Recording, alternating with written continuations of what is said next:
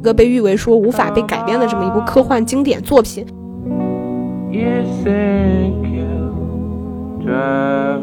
就是他怎么让大家去相信这个世界呢？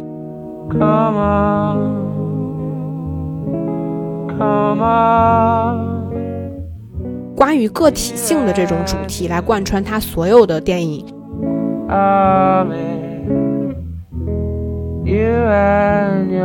是牛蛙他自己的哲学教义。欢迎收听电影疗养院，大家好，我今天是沉浸在牛蛙电影当中的小猪猪。牛蛙的电影，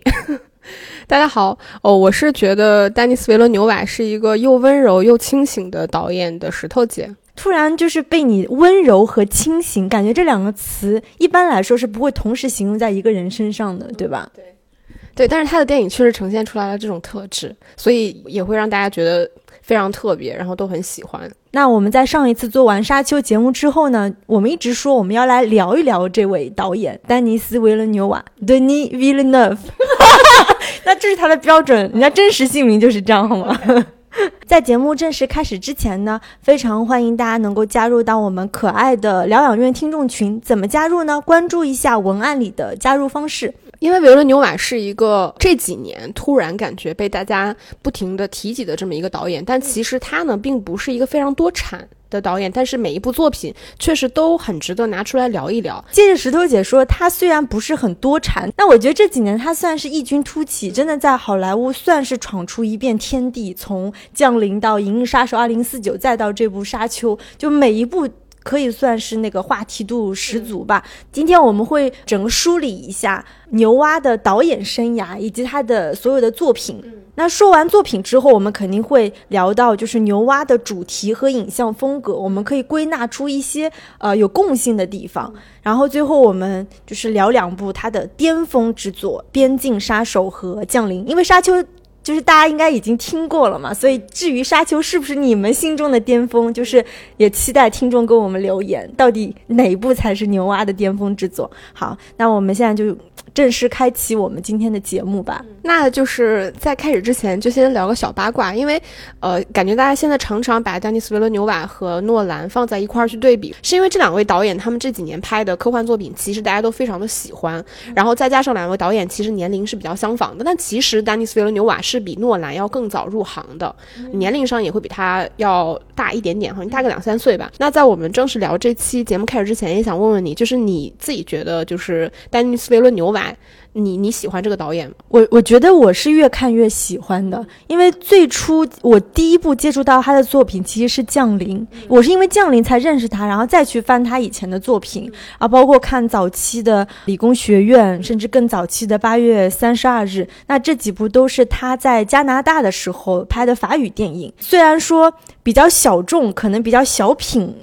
但是我非常喜欢他的风格，再到今年的《沙丘》，其实我也是非常喜欢的。我觉得他的作品是属于你看第二遍的时候，有更多给自己有更多思考和吸收的灵感。对，我也觉得他他不属于那种一眼惊艳型的导演，但是他的作品确实都非常的扎实。就哪怕在他早期的作品里边，可能那个时候你觉得他有时候镜头用的会比较生涩，或者是现在整个推进剧情的那个节奏感和流畅度没有现在这么高，但是你再回去看的时候，你仍然觉得那个东西是一个非常完整的，然后极具这个导演个人魅力的东西。就是所以为什么最开始我觉得他是一个又温柔又清醒的一个导演，是因为我觉得他的包容性真的非常的强。就他在他所有的作品里面，都在给我们提供很多维度的这种视角，所以你在他的电影里面不会看到那种就是我们想象中，呃，好莱坞大片里面那种非常二元对立、非常简单式告诉你对错善恶。他他绝对不是这样的导演。所以像你说，我很认同的，就是他的作品其实是可以让你重复去观看，然后无论是在整个视觉体验上，还是在故事上，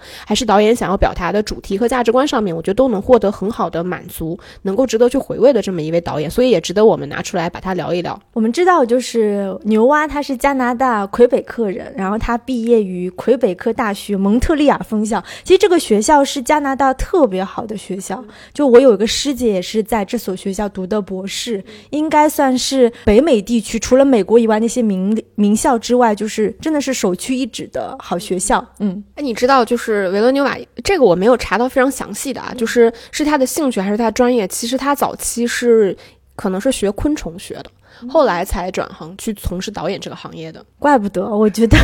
而且就是大家可能不知道蒙特利尔那个地方，它是真的极度寒冷，一年当中有大半年的时间都是。下大雪的天气，就是属于你完全只能待在家里，你无法出门，所以你家里要囤很多食物的状态。所以当我看到他拍类似于啊囚徒啊，或者是那个理工学院，就是那种影像当中特别冷峻的色彩，我就感觉啊，这个真的是蒙特利尔的风格吗？其实是，我觉得是他骨子里面就带有这种。冷静的色彩，嗯，然后我们可以把维伦纽瓦他自己整个在早期进入这个行业，到后来我们今天看到他沙丘，我觉得可以有几个维度不同的分法吧。你可以按照比如说他的短片时期跟长片时期来分，然后也可以按照说他拍法语片跟进军好莱坞时期分，然后也可以按照就是比如说他拍科幻片之前跟拍科幻片之后来去划分。那我们可以先来简单聊一下他早期。时候的一些就是入行的时候的故事吧。其实维伦纽瓦是在就是大概一九九零年左右吧，开始加入加拿大广播电视公司，然后当时是拍摄那种电视系列短片，就是那部剧情短片《La Course Destination Monde》。然后他在这个期间里边，其实拍摄了有二十个左右，就是自己去记录全球旅行的五分钟短片。然后再到一九九四年的时候，其实他当时拍了自己的一个短片，这个叫什么 Re F F W D 的这么一部短片。因为这个短片其实我们没有看到。但是这部片子当时其实是由加拿大电影局发行，然后当时也有在世界各地的这个电影节进行展映，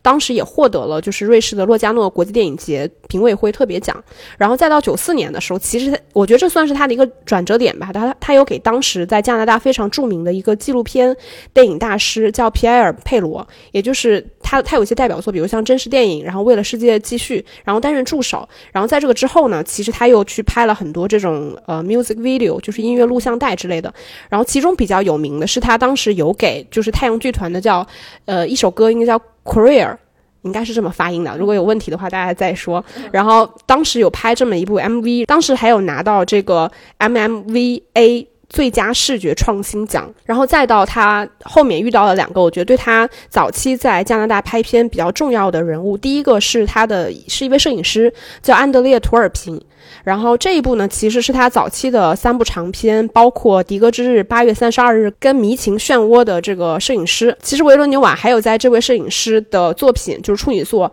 追爱伊斯坦堡》中去出镜。啊，演出对，然后再到一九九六年的时候，其实他参与了一一位制片人叫罗杰·弗拉皮尔，也就是我们前面提到这三部作品的制片人，然后有参加他自己去制作的一系列分段式电影，然后在里面也有开始去尝试指导一些片子。这个其实是他自己在早期短片时期，但是其实他短片短片时期的作品我们是有点难看到的，因为大多数其实是一些电视纪录片或者是电视短片。但是如果是他的那个 MV 什么，大家还是可以找来看看。然后再从一九九六年开始，其实维伦纽瓦算是进入了他自己真正一个电影长片拍摄的时期，时间段是在一九九六年到二零一零年，也就是从《迪戈之日》到《焦土之城》这个时期，他其实一共拍摄了五部剧情长片，从一九九六年的《迪戈之日》，然后到八月三十二日《迷情漩涡》，理工学院到二零一零年的《焦土之城》。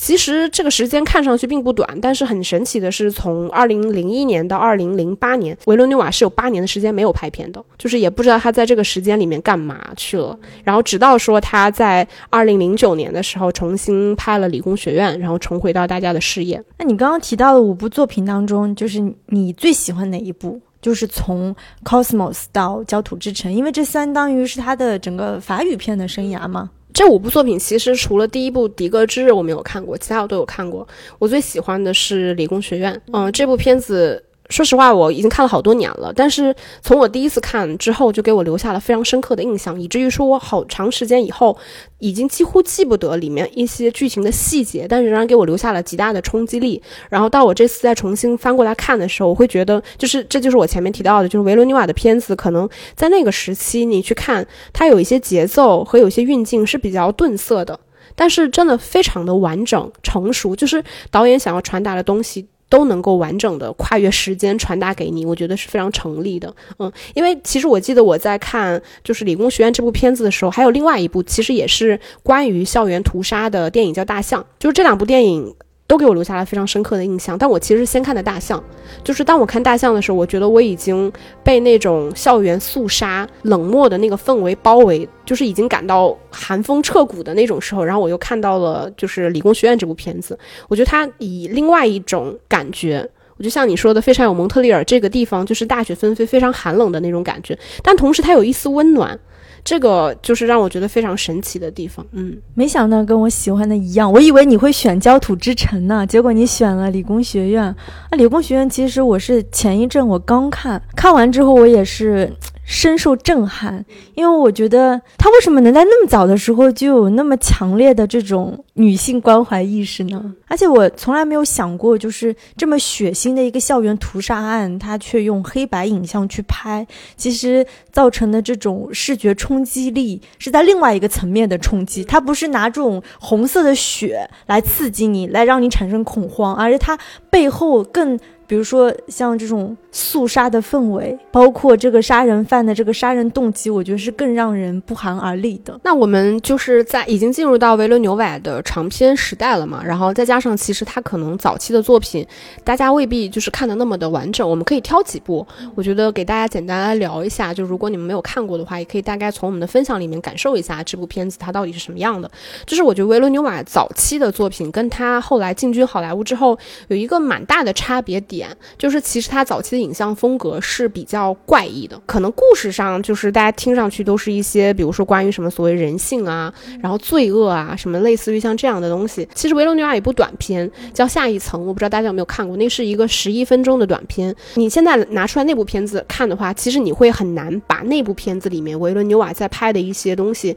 跟我们今天去看他拍科幻片里面那些宏大的、留白的、极具视觉美感的东西。混为一谈，因为那个是一个就是充满了就是恶心的，然后怪异的，包括它的主题其实也是怪异的。它其实就是讲一桌人，看上去都像什么军官啊、贵族啊什么的，然后就在那儿不停的饕餮，然后吃一大堆大餐，然后餐桌上放了各种各样。的食物，然后不停的有侍者在旁边，比如说给他们上更多的食物，然后给他们拉小提琴。但是他们吃吃吃几口，突然这一层就掉，他们就掉到了下一层，然后再继续吃，然后一直掉掉掉掉掉，就是一直这样掉。其实它就是在表现一种人性的贪婪。那还有像八月三十二日跟迷情漩涡，我觉得这两部可以放在一起说，因为他们的主题是很类似的，都在讲一个女人的自我身份寻找啊。像比如说八月三十二日，就是这个女人她出了车祸。然后她出了车祸，比如说像八月三十二日，她其实就是一个加拿大女人出了车祸，然后她就感觉她整个人生是没有意义的，所以她想寻求新的生命的意义。那怎么寻找呢？她就是踏上了加拿大到美国的公路之旅。她决定跟她的男闺蜜造个娃，结果到影片的最后，其实我们知道那个娃是是没有造的。他们俩甚至都就是好几次差点可能发生关系的时候。就戛然而止，没有发生关系。其实是有点狗血，就是明明这个男闺蜜跟她是互相爱着对方，但因因为各种现实原因，两个人都没有说破。直到就是她的男闺蜜被一帮小混混打成重伤，住在医院，然后这个电影就结束了。就看上去就是像石头姐说的，它是一种怪异的剧情走向，甚至是怪异的这种情感关系。那像《迷情漩涡》也是，《迷情漩涡》其实。影片开头到结尾，它都贯穿着一条会说话的鱼。对，那条鱼而且很恶心，它是一条地狱案板上的鱼。然后再跟你说，这个是一个美丽的爱情故事，但其实并不是。他原话说的这是一个古老的故事。他其实说的，然后他那个鱼的那个法语还贼标准，比电影里其他人的法语标准。对他就是他不断的，其实鱼是在讲一个古老的像神话一样的故事。但我们知道整个剧情推进其实也是关于一个女人，她觉得生生命没有意义了，她的那个什么店铺生意不好，然后还被追债，对吧？然后还还堕胎等等，她也去通过什么酗酒啊，通过乱交去找寻新的生命意义这样的故事。因为其实我一一直我看的那个字幕的版本，那个鱼说的是这是一个美丽的爱情故事，其实它是充满了就是强烈的讽刺感的，是因为。呃，《迷情漩涡》我们知道那个故事里面的女主角，她其实是因为她意外撞死了一个男人，然后她陷入了这种，她她其实之前是非常堕落的那种非常虚无的那种生活状态，在她撞死了人之后呢，她就开始陷入了一种深深的愧疚感，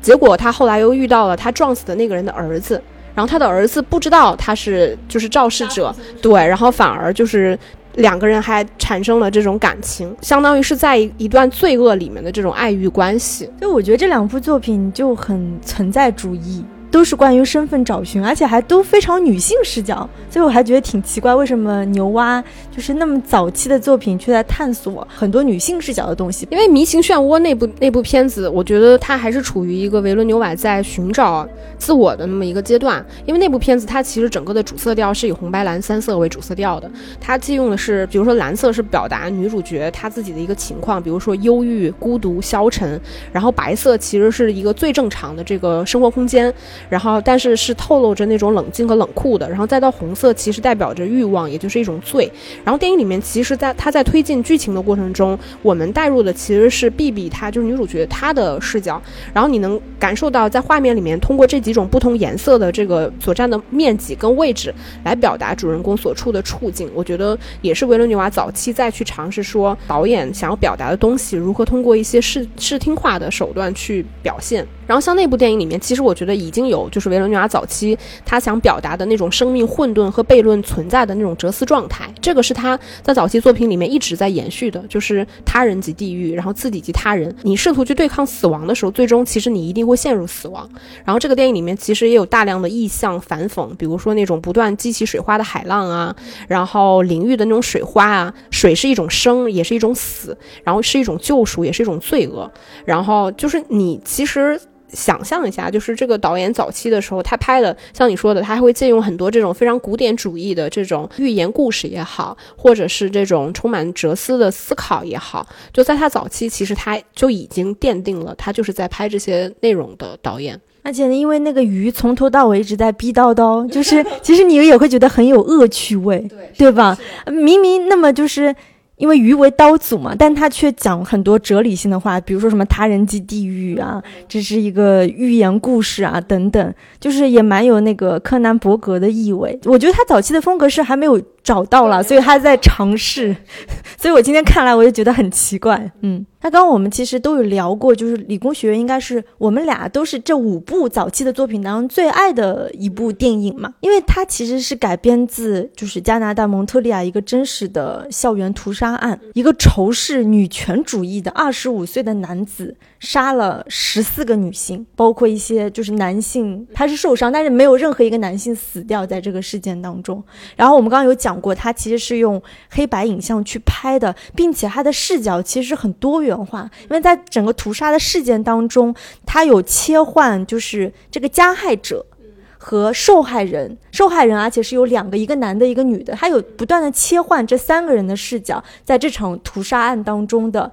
你的所见所闻，你的一些思考，包括镜头的视角，我是觉得还挺特别的。包括他用的一些镜头啊，后面我们有单独讲他的影像风格的时候，其实可以分享，就是理工学院。里面用的很多镜头的角度是非常倾斜和倒置的。印象最深的应该是他结尾的那场戏，就是整个屠杀完了之后，他完全是用个倒置的镜头，他的天花板是在地面，他的地面是在天花板上，然后这样一个长镜头，就是你能感觉到这种啊镜头的倒置和他影片当中表达出来的这种失衡是很有关联性的。虽然说啊，他你现在看来好像说他用的镜头是不是啊特别刻意啊怎么样，但是我觉得这是他。早期在对他的影像风格做的一种尝试，还是挺先锋的。我觉得他用的一些镜头，嗯，很好看。我觉得，因为维伦纽瓦其实，在除了我们说那个《迷情漩涡》的时候，他其实已经有去埋一些他自己喜欢去拍的关于人类暴力的这个影子。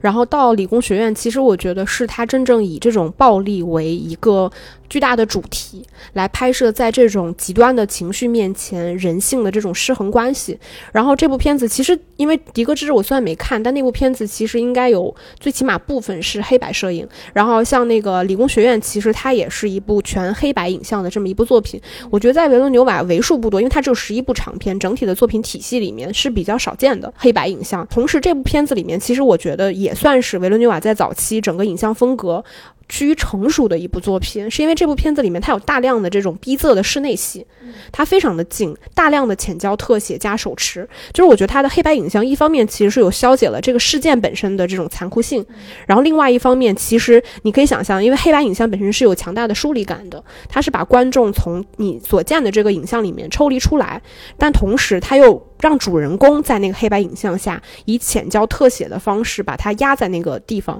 给他一种就是无法逃离的这种巨大的宿命感。而且我觉得这个片子其实它真的非常的就是好看的一点，就是其实维伦纽瓦是很喜欢拍一些交叉剪辑的，就是它的剧情，像你说这部里面它有带入不同人物的这个视角。那在这部片子里面，其实我们就能看到，当他带入不同人视角的时候，观众在其中能够体会到的那种巨大的讽刺感。一方面，因为这个施暴者他是一个非常极端的宗教分子，他会在施暴前去祷告，就是然后一方面他又在说自述的时候，他在说说这些女人就是来抢夺男性利益的，就是他们不安于现状，他们来抢夺我们已有的利益。他对女性抱有巨大的仇视心理，认为女人获得的太多了。但是另外一方面，我们能看到的就是这些女人在一个大学将将毕业的阶段，她们甚至连面试的时候都要被面试官去质疑说，因为你是个女人，你将来会生孩子，生孩子会影响你在你对于这份工作投入的时间和精力。所以这个女生甚至无法在求职的时候主动说出来，就是我将来就是可能要生孩子的，就是她连这种话都没有办法说，是因为她一旦说了这种话，她连这微弱的一个实习的机会都会被剥夺。所以以当这种不同的就是这种视角放在你面前的时候，观众能在其中感受到这种强大的这种讽刺和反思。然后这部电影里面其实有一幕给我留下了非常深刻的印象，就是也是维伦纽瓦借助这一幕来点题，就是其中就是那个一个男生，对男同学 弗朗索瓦，他在凝视着墙上的一幅画，那个是毕加索的一幅画，叫《格尔尼卡》。这个其实当他去仰望这幅画的时候，他其实就是在体现一种对于和平的渴盼。也代表了这个人他自己的一个反战的立场。然后我当时其实最早看这部片子的时候，我当时在网上也看到一些，就是我觉得挺可笑的一些、挺荒诞的一些解读吧。他们认为这部电影其实是在高举反女性主义大旗。我觉得不算是反女性主义，而是把这个事情摆在台面上。就二零一零年的加拿大。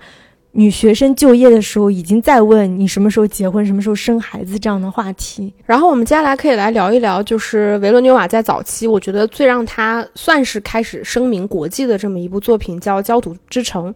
因为这部片子比起他早期的那些电影而言，它的格局可能更大，包括它呃涉及到的整个故事的历史背景其实是更庞大的，涉及到了包括战争、历史、宗教。它整个故事其实是有点类似于像那种俄狄浦斯杀父弑母的这么。这么一个人伦悲剧，其实它真的是个人伦悲剧。如果不是因为战争，其实你在正常的生活里面是不会碰到这么极端可笑的故事。然后同时，电影里面也介入了，就是希腊神话里面有一个阿克琉斯之种的那个故事，就告诉大家说，哎，所有的答案都在脚后跟上面。就是这个电影其实是电影里面的一个女主角叫纳瓦尔，就是她临逝之前，然后通过律师给她的一双儿女留了一封信。这个信的意思就大概是说，你们要回到故乡去找你们的爸爸和你。们的哥哥，这么一个故事，然后这个其中的女儿呢，就踏上了就是她母亲曾经工作过的一个故土，她。具体没有说是一个中东地区啊，但大概率其实我有看网上的一些解读，可能是黎巴嫩那个地方。然后他的女儿就踏上了这个旅途，然后一路去寻找他母亲曾经在这里工作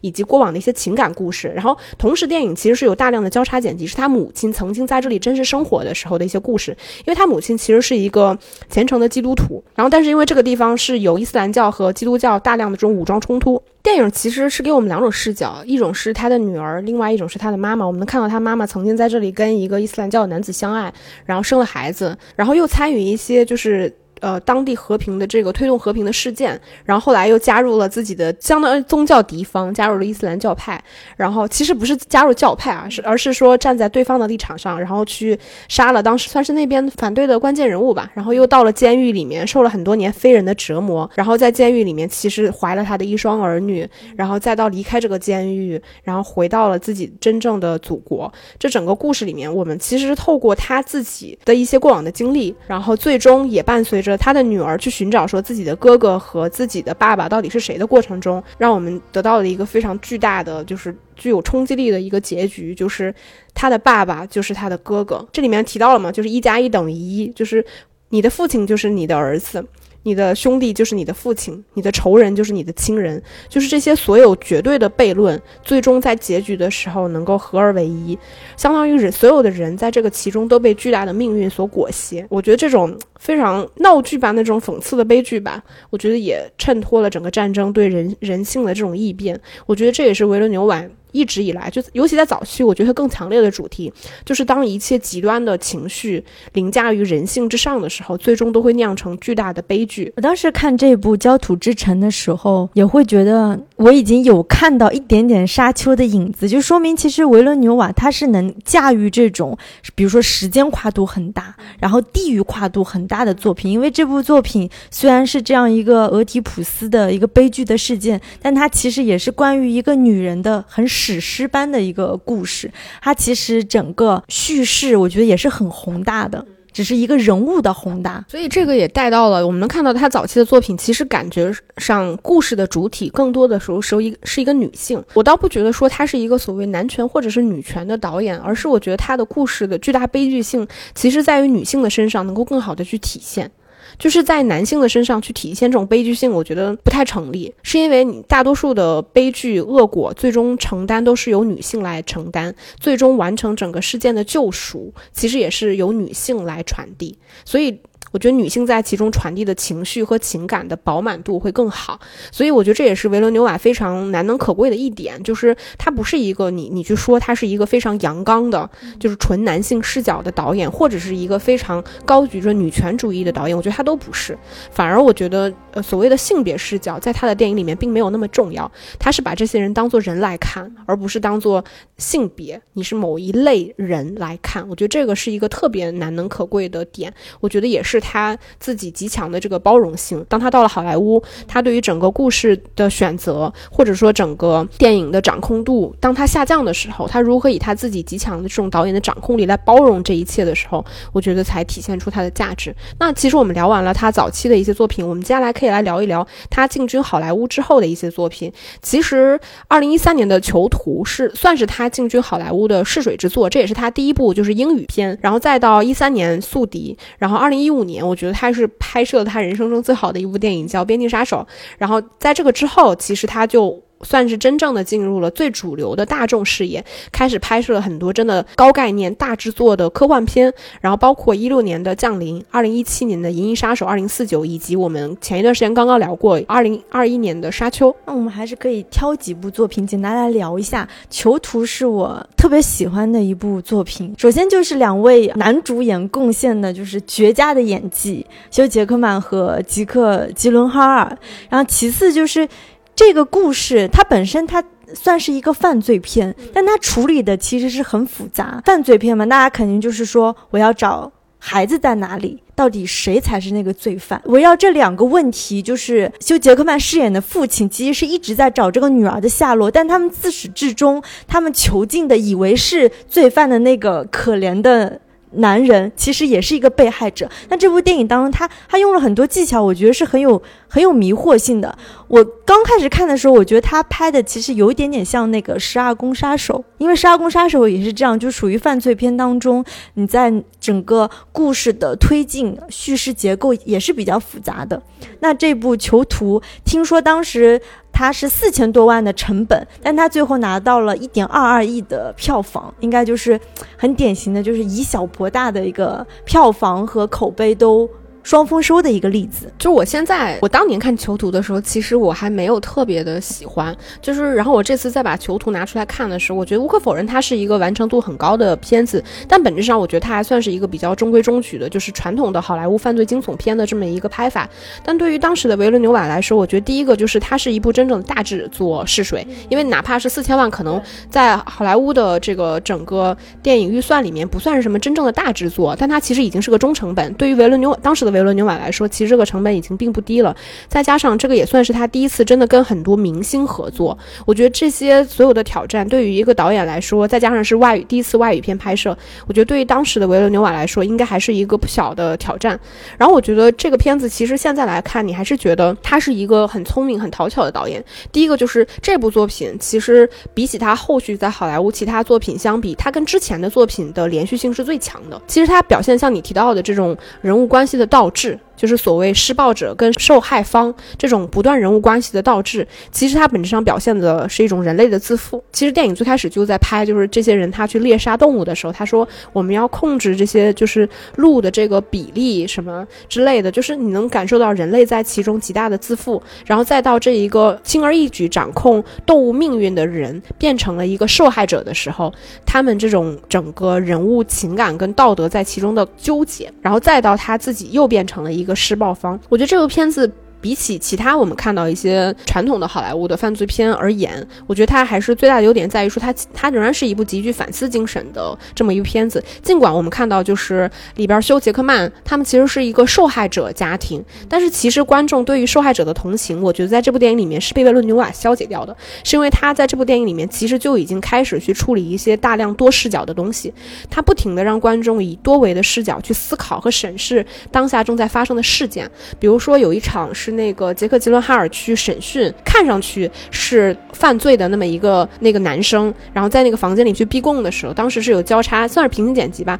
剪辑到说那个法医正在检验那个车上的一些部分。其实当时那两场戏，说实话，无论是哪一场，观众看上去你的体感都是非常冷静的，就是你它是非常令人不安的一种场景，就是无论是审讯还是说去查找这个证据，它对于观众来说都会有一种压迫。感和冷酷感，但是你如果仔细注意它整个的镜头，你会发现维伦纽瓦在那一刻其实是加了大量的这种局部动态的空镜头，然后再加上它其实没有加任何的这种背景音乐，然后让你对当下的那一刻所有细微的声音会变得极度的敏感，你会被迫从那一刻抽离出来。去看，说现在正在发生的是一切，你甚至没有办法带入任何一方的这个视角去体验，说当下的情绪是什么，它带给你的就是一种冷酷感。包括其实这部片子，我觉得它现在来看，我觉得已经是维伦纽瓦在去进行一些室内复杂调度时候。已经算是很成熟了，因为这部片子我们能比较清晰的看到维伦纽瓦在通过一些构图跟调度去制造人物的这种疏离感和孤独感。大量的室内戏，比如说这种墙壁呀、玻璃呀，然后去隔离开来，去挤压人物，让人物跟其他的人物是能够割裂开来。那人物在其中仍然被一种巨大的宿命感所笼罩。我觉得这个就你能看得到，就是他在拍他第一部这种英语片的时候，我觉得可能并不是那么的游刃有余。但是确实已经非常有他自己个人特色，所以才能让他。也在拍同类型其他导演的片子里面，我觉得能够脱颖而出，还是非常难能可贵的吧。因为维伦纽瓦的整个风格其实一直给人的感觉是比较平静和缓慢的镜头，但是他能够在这种缓慢的节奏当中不断其实去堆砌一种焦虑感和紧张感，这跟刚石头姐说的一些镜头啊画面的应用，我觉得是很有关系。远景镜头和特写镜头的交替，不断提醒人物现在构建人物身处的一个环境。以及通过特写一些物件，不断的提醒你现在面临的一些危险或人物的反应等等。我觉得就是从囚徒当中，包括到后面那个边境杀手，他在拍这种犯罪片的这种紧张感，我觉得是属于。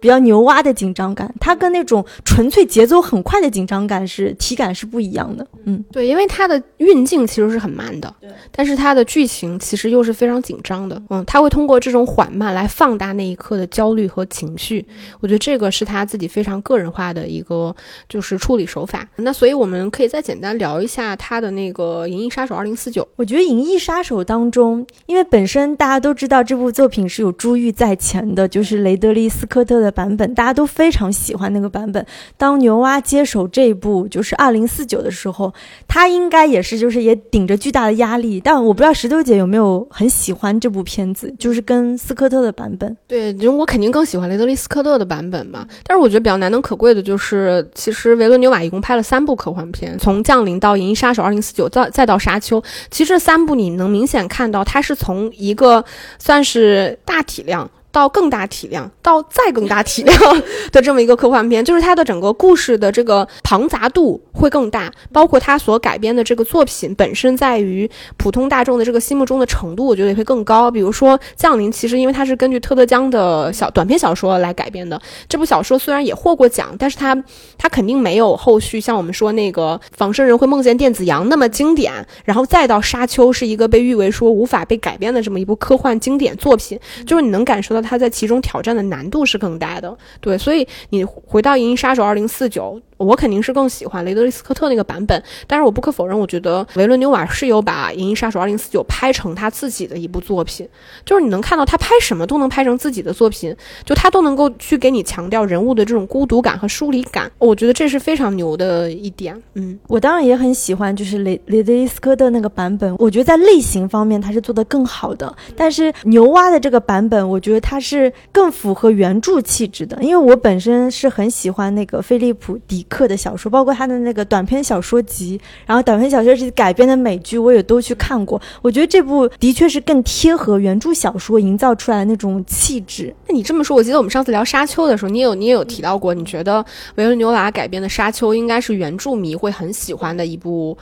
呃，作品这么看起来，你觉得他是不是很有那种强烈的共情能力，或者说强大的导演能力，能够去改编一些经典作品的时候，让原著迷们都觉得这个是一部符合原著气质的作品呢？我觉得他就是有这个能力，包括像《焦土之城》，它其实也是有原著小说来改编的。我反而觉得他在有原著小说的基础上，因为他的视觉是很厉害的嘛，所以他能够。知道就是怎么把文字的东西影视改编化的视觉化，我觉得牛蛙真的是做的非常非常好。嗯，当然不排除就是，毕竟雷德利斯科的那个版本，它时间真的比较久，当时的各方面技术啊，我觉得是有限。所以当牛蛙在接手《银翼杀手》的时候，同样他是在塑造那个末日的世界，那个昏黄的感觉是满天飞沙的这个环境。牛蛙他很喜欢拍，就是大量的这种环。境的空镜嘛，就是一个细小的人物，就是高司令，他怎么在那样昏黄的那种末日的环境下，他其实是去找自己的身世，我到底是人，我还是一个仿生人？这种东西就是贴合下原著本身，他在营造的这种就是人工智能的反思，跟牛蛙塑造的这种非常就是赛博朋克的视觉，我觉得贴合度很好。这是他的一个能力吧，不是所有导演都能够把原著迷心中的小说就是复刻还原的那么逼真。而且我觉得，就是维伦纽瓦在拍摄不同类型的时候，我觉得他是有建立一套，我觉得相对于他自己作品体系而言比较独立的一套审美体系。比如说，我们聊到他的三部科幻片，就这三部科幻片，其实你能看到他的他整个的这种审美风格，比如说这种我们所谓的巨物迷恋啊，然后以及他大量的这种留白，然后以及所有就是那种。非常东方化的那种审美的东西，我觉得这是在他的科幻片里面才能看得到的东西。然后再到我们像看他的战争片，比如说《焦土之城》或者是《边境杀手》的时候，你又能看到另外一些非常荒漠的废土的那种气息以及衰败感。我觉得这些又是另外一重我他自己的这种审美的东西。可能他更早期的我们很难归纳出说他非常独立的有意识的这种审美体系，但是确实是我觉得还是一个比较多元。的导演，我觉得这跟他拍片有种不急不躁的风格有关。因为如果纯类型片的话，他其实不想花那么多镜头给你呈现说这个未来世界是什么样的，这个建筑物怎么样的，那个路灯上的灯牌发着什么样的。光是什么样的霓虹光？那个店铺，但是我觉得就是牛蛙的电影当中，他就是特别不吝啬这些镜头，他在缓缓的向那些原著迷或者是影迷来呈现这个世界是这样子的。他是通过一系列很明确的道具、场景，甚至是灯牌、马路、汽车。来让就是他怎么让大家去相信这个世界呢？他就是去铺陈这些空镜头、定位镜头，确实是维伦纽瓦很喜欢，就是也算是他比较有特色的一类摄影手法。我们其实算是把它。基本的一个作品，我觉得梳理过了吧。我们也可以给大家简单说一下，就是维伦纽瓦他自己整体的一个获奖的记录。其实最早在他一九九八年八月二三十二日的时候，当时是有提名第五十一届戛纳电影节一种关注单元一种关注大奖，但是提名啊。然后再到二零零一年，他的《明星漩涡》当时是有获得柏林电影节费比西大观单元最佳影片。然后再到我们前面提到的那个，他有个短片叫《下一层》，在二零零八年的时候，其实是有拿到戛纳电影节影评人周。单元什么 Canal 加电视台奖这个奖项我确实不是非常的了解。戛纳的 Blues，然后再到零一年的时候，《焦土之城》其实是有提名第八十三届奥斯卡。然后二零一五年的时候，《边境杀手》是有提名第六十八届戛纳电影节主竞赛单元，这个也算是他在三大里面第一次提名主竞赛单元。然后再到二零一六年和二零一七年，他的《降临》是有分别提名了。威尼斯主竞赛单元金狮奖跟第八十九届奥斯卡最佳导演奖。那梳理完了所有牛蛙的作品之后，我们不可避免的肯定会想来总结一下，就是在这么多作品当中，牛蛙它在表达什么？还有哪些主题和影像风格是值得我们去聊？其实聊这个部分真的很难，因为维伦纽瓦，我觉得概括它的那个共性其实不那么容易，因为它涉及到的就是我们刚聊过那么多电影，其实有剧情片。有犯罪片，有科幻片。其实它涉及虽然只有十一部长片啊，它涉及到的题材啊类型其实是挺多元化的。他是一个非常多元的导演。我觉得这种多元不仅体现在他能够去拍摄的这种题材上面，我觉得也在于说他的反思能力，他所带给观众的这种视角和体验感。尽管我们看上去，其实他是我们前面。我记得我们聊《沙丘》的时候也是聊到过，我觉得维伦纽瓦一个非常大的特色就是他本质上是一个一直在拍人的导演，就是他是真的关注你这个人。而不是说你是一个好莱坞那种典型的角色，你是一个父亲，你是一个儿子，他其实本质上并不是把你套在这些典型的人物里面，他是真的关注你这个人个体、你的感情、你的命运，也是以这种极具关于个体性的这种主题来贯穿他所有的电影。所以，我们最终能看到非常难能可贵的一点在于说，他无论是小成本的片子还是大成本的片子，他都能够坚持这样去做，而且最终能够获得不错的成绩。那我觉得在这种。情况下，其实他以一个人去拍摄他大多数的电影作为一个主线的时候，我们能看到的就是，其实他并没有真的让观众完全站在这个主角的视角上，或者是跟他产生强烈的情感共情。这个只是其中一方面。我觉得他更多的时候其实是给我们带给我们这个多元的一个视角。就这个人本身，他可能是一个复杂的人，他是有善有恶，有对有错，有好有坏。有救赎，也可能有虐杀，就是都可能在这一个人物身上去体现，所以这个会让我们看他作品的时候，最终你没有办法去对一件事情做一个二元的结论，说这件事情是对是错。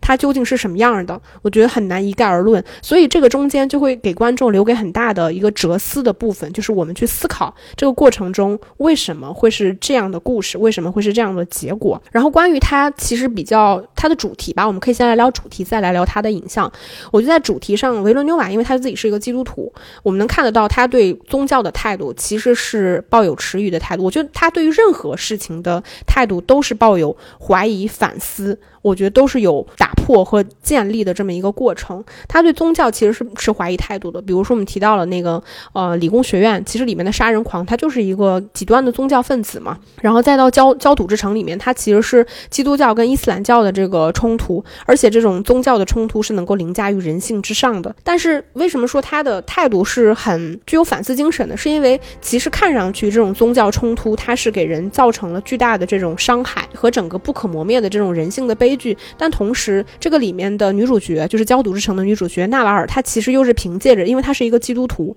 她是凭借着内心对于信仰的忠诚，而非对于这种我所谓我是基督教还是一个伊斯兰教的这种教派的这种忠诚，最终她才能够从悲剧里面走出来，而且选择原谅。因为这个故事，我觉得很微妙的一点就是，其实她在就是纳瓦尔她在死之前，她是把这个悬念留给了她自己的儿女。其实她明明可以直接告诉他们，或者是我就不告诉你们。这个都可以，但是他却没有这样做，他只是让他的儿女在试图走他曾经走过的路，在发现这一切的过程中，获得跟他可能也许一样，也许不一样的这种生命体验。我觉得这个就是一种你在寻找自我，这个自我的过程中，其实就包含着你到底相信什么，你的信仰是什么。这个我觉得是他自己再到后来，我们能看到他其他包括他降临去改编的时候，其实因为特德·江的那个小说，它是一个非常偏。佛教的故事，它是一个非常嗯东方式的那种文化的理解。其实它跟基督教的呃文化理解是非常不一样的。但是你能看得到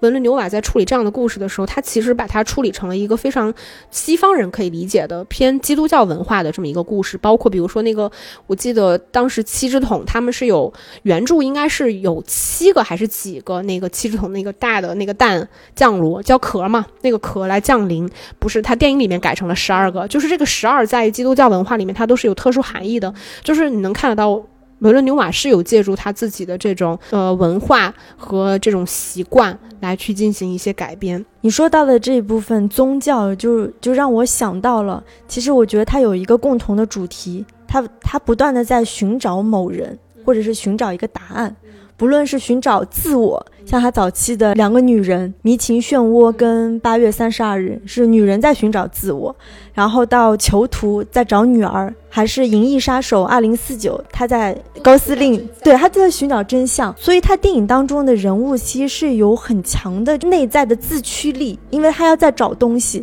并且在找寻的过程当中，最后他是学会跟他自己或者是周边的世界共处。因为他他的电影的结尾并没有说给一个具体的答案，不论像你刚刚说的焦土之城，他让一双儿女通过这场就是踏回这个中东之旅，找寻自己的身世之谜，还是说像宿敌当中的精神分裂嘛？他不断的就是其实也是在找寻自我，到最后发现真相之后，他学会跟自己相处。我觉得这是除了宗教以外，是牛蛙他自己的哲学教义，他在寻找，然后和自己相处。然后还有一些主题，我觉得比较常见的是他。他一以贯之的，我们其实前面也有提到过，就是他其实是对于战争等一切极端的暴力都是持反对态度的，所以他不断的在他的影像里面给我们制造这种暴力和战争所造成的这种人性的扭曲以及极端的悲剧性，但是他又认他又他又能清晰的认识到这一切是人类无法去改变的这种宿命性的悲剧，只要有人就是有这么一天，所以他的主题里面仍然会。表达这些战争、宗教、信仰、仇恨等等，我觉得还有一个就是他自己非常贯之的一个主题是关于女性，因为我们其实前面也也聊到了一点，就是他他经常会对焦女性，我们能看到一方面女性是这种巨大悲剧性的体验者，也是这个。其实也是一个爱的化身。说实话，是因为，呃，像我们聊到的，你说为什么维伦纽瓦的作品里面最终没有办法给你一个答案，是因为他知道这一切是无解的。但他相信什么呢？我觉得他相信的就是，其实你最终用爱是能够去化解这一切。就是像你说的，我我如何跟这个世界和平共处，其实就是要用爱，因为爱是包容的，爱代表着希望。